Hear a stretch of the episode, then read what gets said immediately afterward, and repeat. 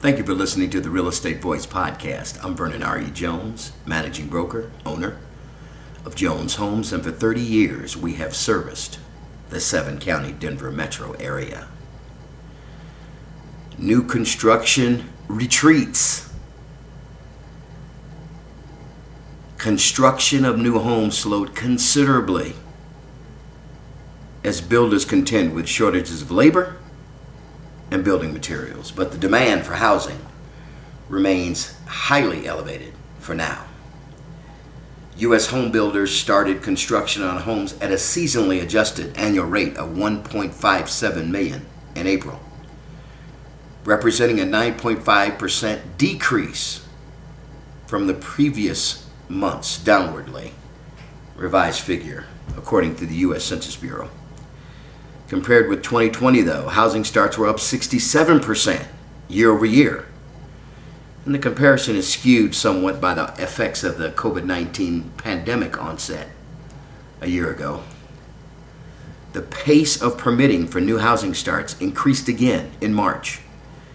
Permitting for new homes occurred at a seasonally adjusted annual rate of 1.76 million, up 0.3% from March and 61% from a year ago. As we know, during the pandemic, housing starts basically came to a stop last year. Most economists polled had expected housing starts to occur at a pace of 1.7 million and building permits to come in at a pace of 1.77 million. So, pretty much in line in comparison to 1.76 to the estimates of 1.77. What has happened? Single family housing starts and permits declined on a monthly basis by 13% and roughly 4%, respectively. The decline in single family starts outweighed a 4% increase in multifamily starts. Permits for buildings with five or more housing units also increased. So, what does that mean? Does that mean that they're probably building more condominium units because of cost of land? Possible. A slowdown in new home construction in the Midwest drove much of the, the decline, though housing starts also decreased in the South.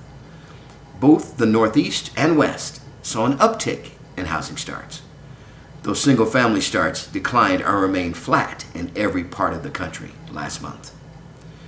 Home completions fell more than 4% on a monthly basis in April. The big picture the factors that contributed to the strong demand for new homes remains in place, as was evidenced by May's report on home builder confidence.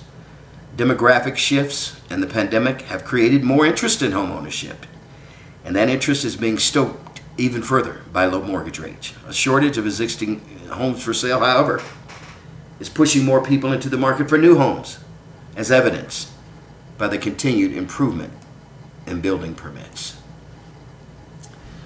But a look at Census Bureau data on the number of homes that were permitted but not started hints at the more pressing issue at hand. This figure increased 5% between March and April. After weather effects downwardly distorted February's figure, there was always a feeling that March's uh, estimate represented an overshoot of the underlying trend as builders caught up on projects that were delayed by the weather.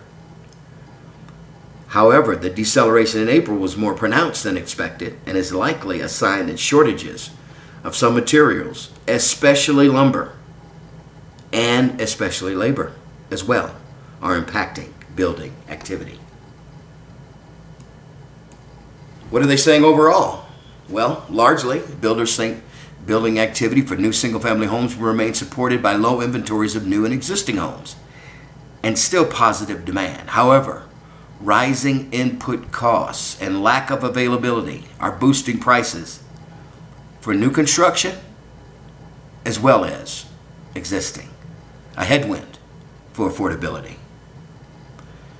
Building permit issuance tends to track new home sales, but developers will be aware that mortgage demand has fallen sharply, likely depressing future sales, some economists have said. However, I would largely say, again, that with the lack of inventory at historic highs, if builders could start to catch up with getting more lumber supply and more labor supply, you could start to see more buyers come off and get into an already hot market. Any questions? Feel free to call us at 303 359 8218. This is Vernon Jones. Thank you for listening to the Real Estate Voice. And as always, please be safe.